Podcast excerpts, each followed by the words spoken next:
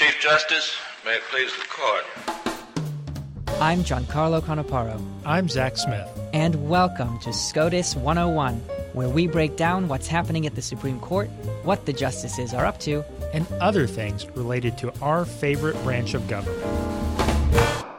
Welcome back to another episode of SCOTUS one oh one. In this week's rehearing, we'll be listening to the conversation I had with Judge Stephen Vaden. This conversation is particularly relevant now because Judge Vaden and I talked about the state of legal education and particularly some of the demonstrations that have gotten out of hand at his alma mater, Yale Law School. Again, this is relevant now because of what's recently happened at Stanford Law School with Judge Kyle Duncan, and so I thought it'd be great to hear what Judge Vaden has to say on that topic and the other topics we discussed too. So enjoy my interview with Judge Stephen Vaden. We're pleased to be joined today by Judge Stephen Vaden, who currently serves as a judge on the U S. Court of International Trade. Judge Vaden, welcome to the show. Thank you for having me, Zach. Well, thank you so much for being here. Now, Judge, before we dive into your legal career and your work as a judge, uh, I'm curious, what made you want to be a lawyer? Well, um, my father was a farmer, and he also had uh, a number of rental properties. So I grew up in a small town uh, in northwest Tennessee called Union City, and when I wasn't in school, I spent my time helping him fix up the rental properties and deal with the farms. And any time you own land, uh, you're going to have interactions with government. Sure. Because quite frequently uh, there are people in government uh, who don't own anything themselves who nonetheless think that they know how you should run your affairs. And so, um, you know, growing up and my father keeping me close, I saw that. And sure. uh, I think that's where I developed kind of uh, my own philosophy about having, uh, you know, government let people make decisions for themselves rather than make decisions for them. But, you know, we found ourselves in all types of situations that property owners do. Uh, I can recall I was in college um at Vanderbilt, and uh, that happened to be a year that the county reassessed properties for tax purposes. And they, uh, you know, sent out all of the uh, notices telling us what they thought the properties were worth, and we thought that was, uh, you know, fanciful. Um, and I told my father, well, why don't we go down to the Board of Equalization and Appeal? And he said, well, you know, that's just a waste of time. And I said, well, let me do it. So I went down there, and I took up a whole afternoon of their time because we owned a lot of property going through, and we ended up winning. They ended up reducing all of them that I appealed. Well, congratulations. And so at that point, I realized, well, you know, I'm talented at this arguing thing. Somebody ought to pay me for it. So that's uh, that's what that's kind of what led me into law, a, a natural uh, affinity for making an argument. Oh, that's fantastic. Now, you mentioned you went to undergrad at Vanderbilt, uh, but I believe you did your law school at Yale. That's correct. Uh, what was that experience like, uh, going to law school uh, at Yale? Well, I feel like, uh, particularly if you dissent from the overwhelming liberal ideology of the legal academy, that every class that goes through, particularly at Yale, feels like they had it worse. Um, but compared to what is going on at that law school now, um, it was halcyon days. uh, I was there from two thousand five to two thousand eight. That was, of course, the era of the Iraq War, right. um, and the controversies surrounding that very much animated law students on all sides of the issue. Uh, the dean at the time, Dean Harold Koh, uh, was very vocal on those issues. Um, but despite all that, uh, you know, all of us, including myself, had friends across the aisle. Politics didn't uh, go through the law school so strictly that, you know, conservatives didn't talk to people who were not conservatives and vice versa. Right. We all got along. We still do get along. Um, you know, I had people from my class who were decidedly uh, not Republicans support my nomination to the Court of International Trade and sign a letter on my behalf. Unfortunately, from what I'm hearing from current Yale Law students, that does not appear to be the case any longer. It has gotten worse.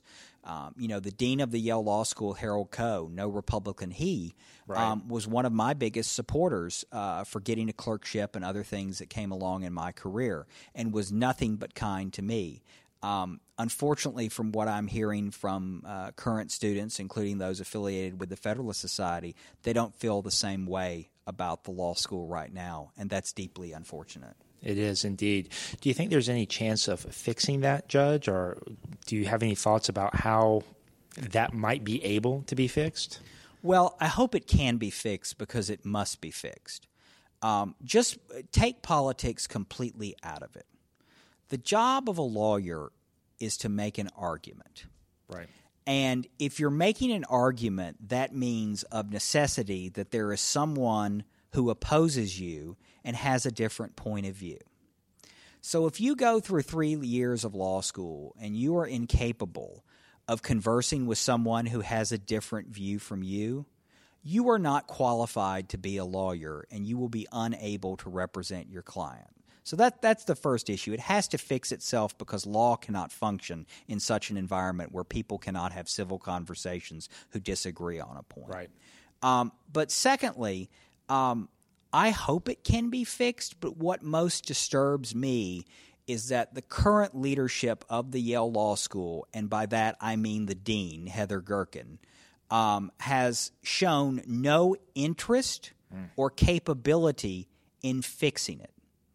To the extent there have been public voices saying we have a problem that needs to be solved, it has been from faculty members who hold no official leadership position at the law school. And that is what is most disturbing, because unless those who are actually charged with leading the law school want to fix a problem, nothing will happen. It's hard enough to fix things in an academic environment. Right, right. And I guess what I would hope is that Yale Law School prides itself on having been ranked as the number one law school ever since U S News did its first uh, survey. It is the only educational institution that has maintained a number one position continuously throughout that now we're well more than thirty years since they issued their right. first rankings. Um, I hope it is not the case that in order for Yale to realize it has to change, Um, that it will be that it will take it being knocked off its pedestal as the number one law school. But given the inaction that we are seeing from the current leadership, that may indeed be, unfortunately, what it takes for them to realize uh, that they are uh, have a problem and that they are not perfect, and that is namely the realization of someone telling them you're no longer number one. Right. Well, I'm certainly hopeful that Yale can figure this out, and really all of legal academia can figure it out as well. Now, you mentioned that your former dean at Yale was one of your uh, supporters when you were seeking a clerkship. And after law school, I believe you did uh, two clerkships. Uh, could you tell us a little bit about your experiences of clerking after law school? Yeah, I clerked first for Julia Smith-Gibbons on the Court of Appeals for the Sixth Circuit. And then I clerked for Judge uh, Samuel, known as Hardy Mays, on the Western District of Tennessee. So I went back home to West Tennessee uh, to clerk. Um, I tell students, uh, as a matter of fact, I just told a student uh, this just a few moments ago before coming in here who asked me a, a similar question. Um, appellate clerkships are considered to be more prestigious, mm-hmm. but I don't know uh, if that prestige is tied to their actual utility. maybe I'm maybe I'm an oddball, and I practiced appellate law, but I, I will say this: the life of an appellate judge and the life of an appellate clerk is something like a monk. Right. You are locked away in a room that no one visits for large portions of the year. You right. read things, and after reading things, you write things. Right. Eight. to ten to twelve times a year, they let you out of your room and you get to go somewhere and go into a courtroom and interact with other people. Right. Um, it takes a special type of person to want to do that on a continued basis. On the trial court level, there is always something going on in the courtroom. You have repeat players whom you see frequently, so you get to know their foibles as well as their, their good points. And uh, quite frankly, the trial court is, uh, in particularly with regard to local news, much more in the spotlight than the appellate court is. So while I am grateful for my appellate court experience and have no complaints about it, I thought clerking for Judge Mays was more fun. I, I can understand that.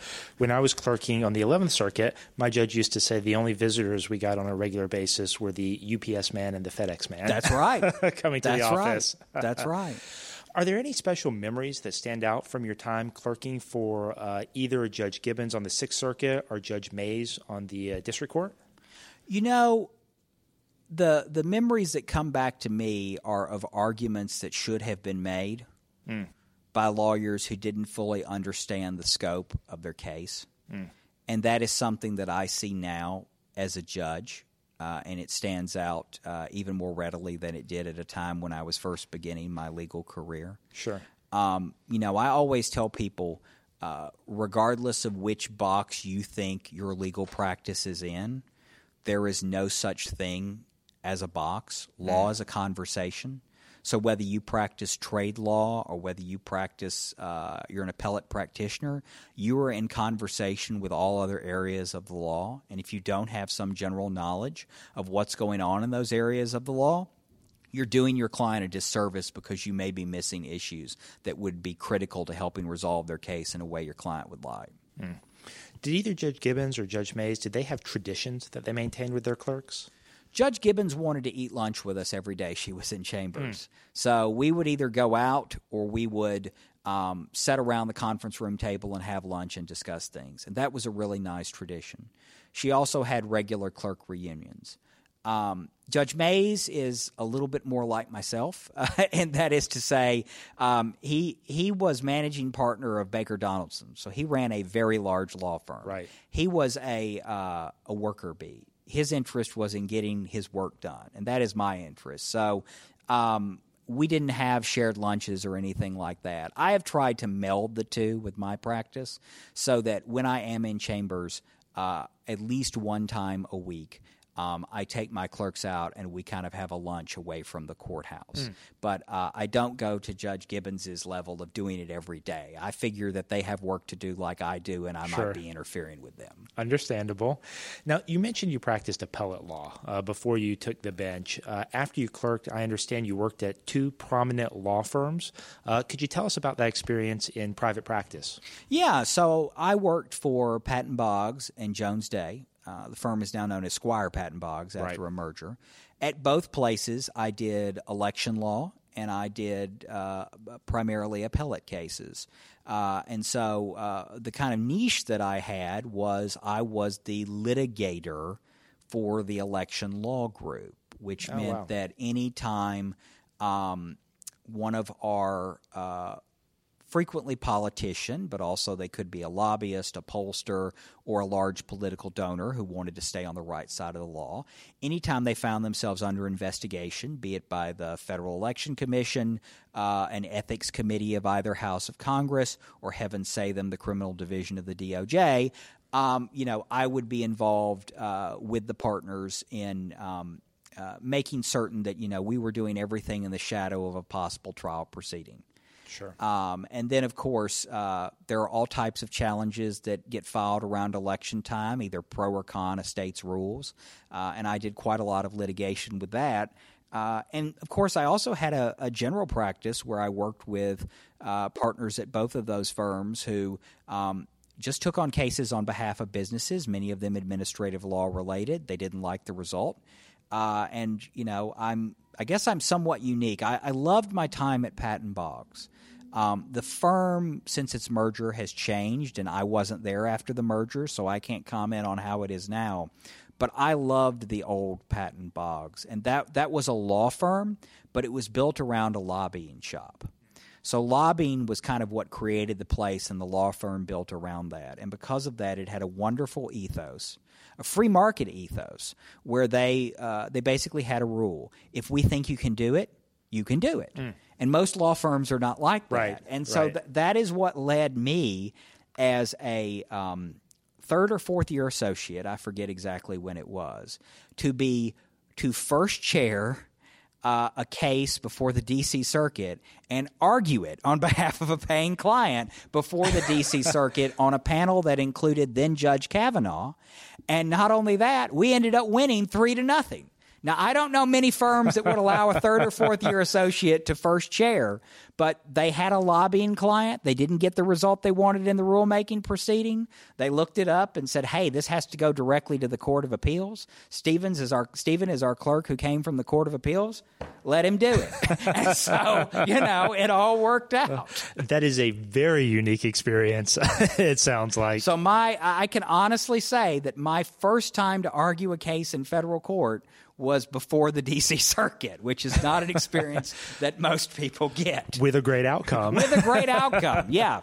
Uh, now, after your time in private practice, you eventually moved over into government service. Yes. How did that move come about?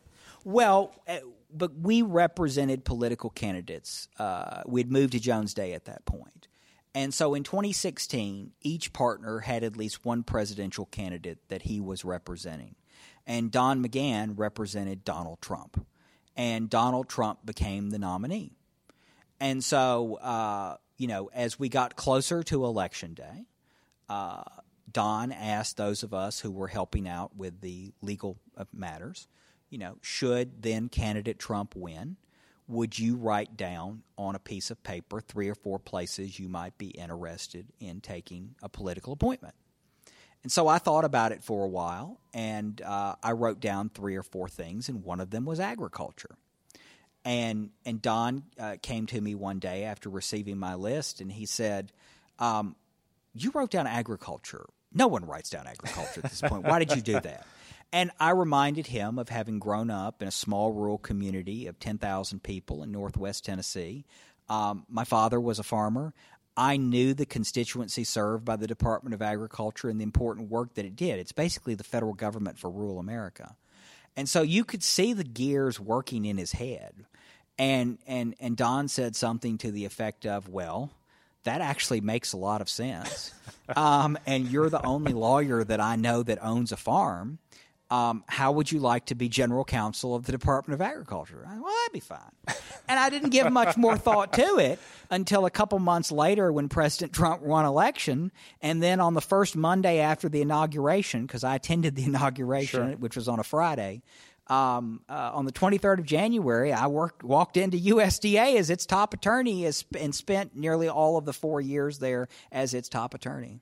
Well, what was your experience like as the top attorney at U S D A, at the Department of Agriculture? Are there any particular memories or battles that stand out from your time there? Well, I loved it, first of all, uh, because um, most cabinet departments are so big. They're comprised of many different agencies. Each of those agencies is headed by a political appointee who likely reports to an undersecretary. Right. But each of those undersecretaries is responsible for only a sliver of the department. So in most cabinet departments, only the secretary, the deputy secretary, and the general counsel have to consider the department as a whole. So in many ways, my job was not just providing legal advice, but also serving as a traffic cop. In other words, one part of the department may be working on something that either works nicely or conflicts right. with something that the other de- part of the department is working on, but they don't know it because they don't communicate. I know it because I'm providing legal advice to everybody, and you can get them on the same page. So I loved that. Um You know, a, a lot of the battles that we fought, you know, I could I could point to things. We had two cases at the Supreme Court while I was general counsel. We won both of them, uh, I'm glad to say. Um, there were a lot of battles we fought behind the scenes to have the administration take certain positions. Um, I'm glad to say uh, that we were successful in getting them to take some positions. And I can talk about this because I could never touch it as a judge since I worked on it. Um, but, you know, for example, there are a couple of cases that the Supreme Court either has taken or is considering taking uh, that that we worked on when I was general counsel at U S D A. One of them is the case out of California involving whether it is um, uh, agreeable with the Dormant Commerce Clause of the Constitution for California to pass a regulation that tries to regulate how people in every other state but California raise their pigs for pork. Right. And uh, that may not seem to be like an important issue unless you eat, but um, you know, it is a huge issue when one state produces almost no pork and yet they pass a law and they actually, as part of this, send inspectors in to other states to look at their farms to ensure they are complying with California law. Now, is that actually what our founding fathers intended a state to be able to do? And should a state like California, any state, be a de facto national regulator? That's an important question.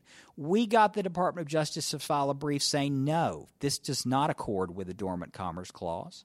The Ninth Circuit disagreed with us, But now the Supreme Court has agreed to hear the case, and they're going to take it up.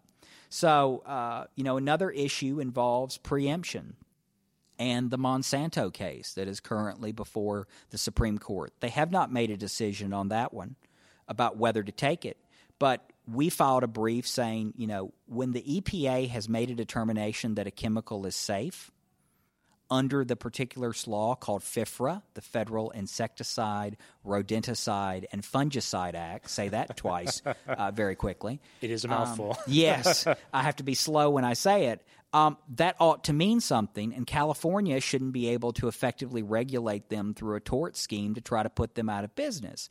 Um, once again, the Ninth Circuit disagreed. We filed a brief, and, and I will say this, our brief accorded with past administrations, both Republican and Democrat, on this issue. The Biden administration has chosen to flip positions and say, oh, no, we're disagreeing with both Republicans and Democrat administrations of the past. Um, we think that California can completely do this. You know, we'll see if the Supreme Court ends up taking it up. Um, so in, in, in outside of those court battles, I think the thing that I was most proud of was working for a secretary who was determined to make the federal government work for its constituents, those whom we're there to serve. He was devoted to getting our employees as close to the people they serve as possible. He was devoted to seeing to it we were open normal business hours with our employees available to answer questions and help other people at the department during normal business hours. To most people listening to this, this sounds like uh, you know, something that just should be normal. Right. Sad to say, in the federal government, it's not.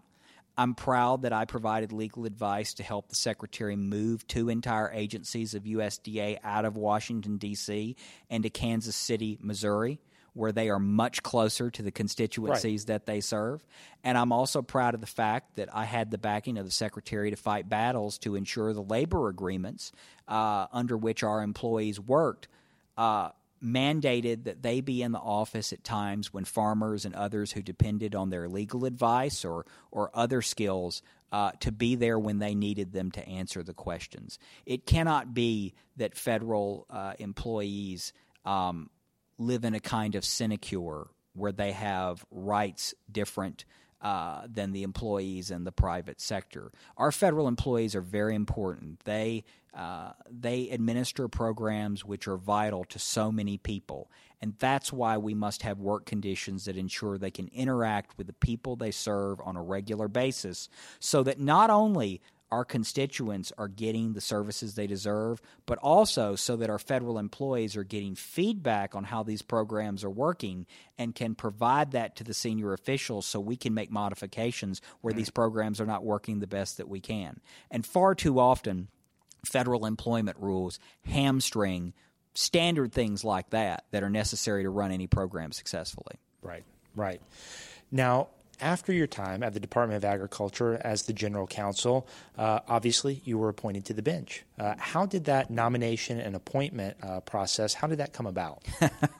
Well, people will not believe me when I say this, but this is this is one hundred percent the truth. Um, I did not apply to be a judge on this court. Um, I was cold called. Um And so I was visiting U S D A, believe it or not, the Office of General Counsel has an office in San Francisco, California. Okay. Um, strange place. There's a lot of agriculture in California, particularly in the Central Valley. Right. Not so much in San Francisco. Okay. But for whatever reason, our office was in San Francisco, California, so I was out there visiting our attorneys. And I was walking back from uh, our San Francisco office to my hotel, also in downtown San Francisco, and the phone rang. And I could tell uh, from the way it flashed up on my cell phone that it was the White House. Well, I wasn't going to take a call from the White House on the streets of San Francisco. So I waited until I got back to the hotel, and I uh, I, I took the phone call and returned the phone call. And uh, the person on the other end was a friend of mine who worked in the White House counsel's office. And uh, he started asking me questions uh, about uh, trade matters and trade law. And uh, I interrupted him, and I said, look— If because trade was much in the news during the Trump administration, sure, of course, and farmers are the tip of the spear. Um, agriculture is the one area in which America has a consistent surplus in terms of trade. We export far more than we import. We've had that at this point for well more than fifty years. Agriculture is the one constant trade success story. So anytime America does anything offensively with regard to trade, the retaliation of our international partners is always on American ag because that's the one area they can place a tariff or place a restriction, and they know they will harm us because otherwise we import so much Uh, from other countries into the United States. So I thought what he was doing was wanting me to potentially serve as a spokesman for the president's trade policy to rule America. And so I interrupted him and I said, look, I'm more than willing to do that, but you know that these are sensitive issues for our constituents. I'm going to need to talk to the secretary and make certain he's okay with it. And he said, oh, no, no, no, no, no, that's not what this is about. Have you ever considered serving on the Court of International Trade? and I and I stopped for a minute and I said, well, I didn't see that one coming. And so he talked it up to me and explained to me why the White House thought I would be the perfect nominee for this position.